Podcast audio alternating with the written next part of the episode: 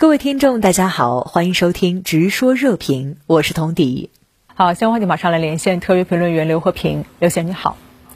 美国国务院官网今天发布国务卿布林肯祝贺中国人民国庆节快乐的声明，其措辞表述被外界广泛关注。那您对此有何解读？我认为，从近一段时间以来的不断争吵，以至于相相互指责，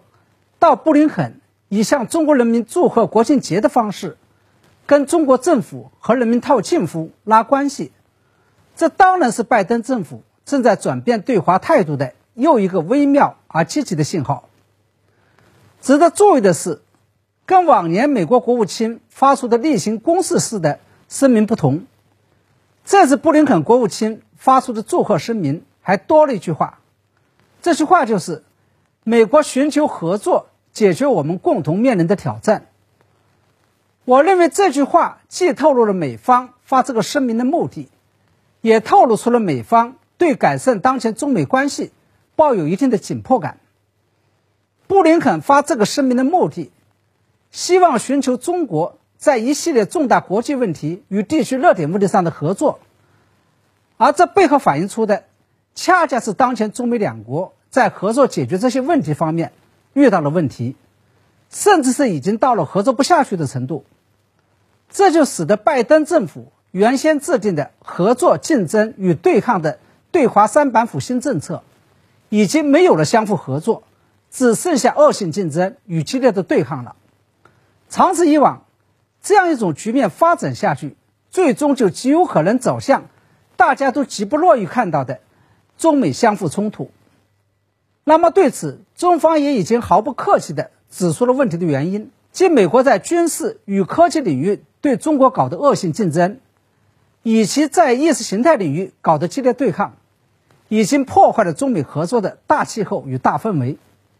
因此，布林肯的这个声明，显然就是为了修补已经遭到破坏的中美合作的大气候与大氛围。而从中我们也可以看出，正是因为中方摆出的没有气氛就没有合作的姿态。最终让拜登政府意识到了问题的严重性，并且不得不做出了一定程度上的改变。当然，我们也要清楚的知道，拜登政府改变的并不是对华大战略，而仅仅是对华的战术与策略。美国众议院通过了参议院早前表决过关的临时拨款法案，议长佩洛西随即签署法案，并交给总统签署。但拜登推动的庞大基建案表决却陷入僵局。那您对此怎么看？这仅仅是一个临时性的拨款法案。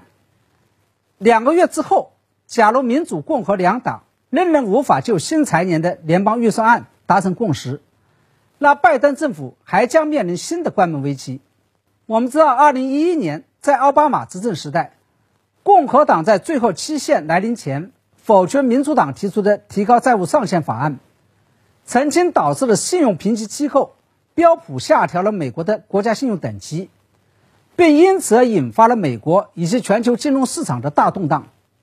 接下来，我们要搬出小板凳，拿出瓜子，准备看戏，看看美国民主与共和两党会不会再次给全球金融市场玩一次心跳。当然了，我仍然相信，无论是民主、共和两党怎么玩心跳游戏，最终他们还是会达成妥协，以避免美国出现债务违约的。但是，这并不意味着。美国债务危机的彻底解决，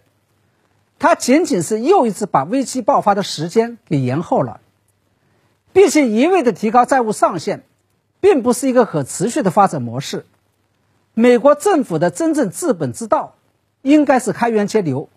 也就是采取减少财政开支、增加税收等措施。要知道，在这个世上，再长的道路，终有一天还是会走到尽头。不负责任的踢皮球，总有一天会踢到铁板。即便强悍如美国，也不可以无限期的随意透支未来，更不可以赖账。不管美债市场多大多深，多么经得起经济和政治的双重折腾，就连美国人自己也未必相信，它会是那艘永不沉没的穿越版的泰坦尼克号。只要美国人举债过度消费的理念不能彻底改变。